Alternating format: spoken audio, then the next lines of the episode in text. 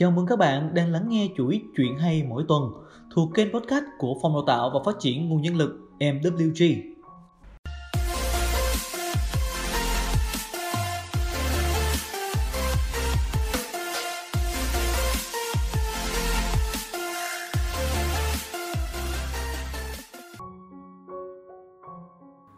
Hôm nay, Phòng Đào tạo sẽ mang đến cho các bạn một câu chuyện thay đổi hay là chết.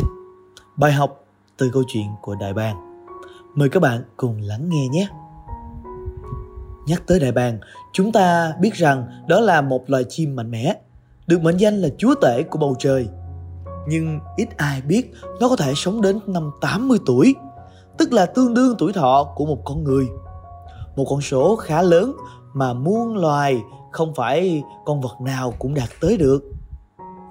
Tuy nhiên, sự thật đằng sau tuổi thọ dài lâu ấy đại bàng đã phải thay đổi hoặc là chết vào năm nó 40 tuổi. Vào năm 40 tuổi, cơ thể của đại bàng sẽ trở nên yếu đuối.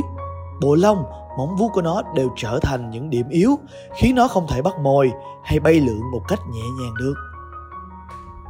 Khả năng sát thủ của đại bàng dần kém đi theo thời gian và ở ngưỡng tuổi thứ 40, nó đối mặt với nguy cơ chết đói đại bạn buộc phải lựa chọn giữa thay đổi hay là chết.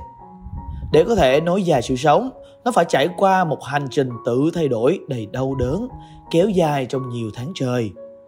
Cách thay đổi của đại bàng cũng đòi hỏi nó phải mạnh mẽ hết cỡ.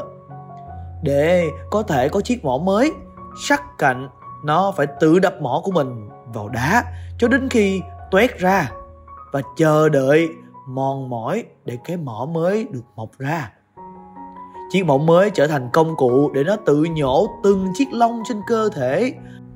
Và rồi lại chờ đợi bộ lông mới mọc ra.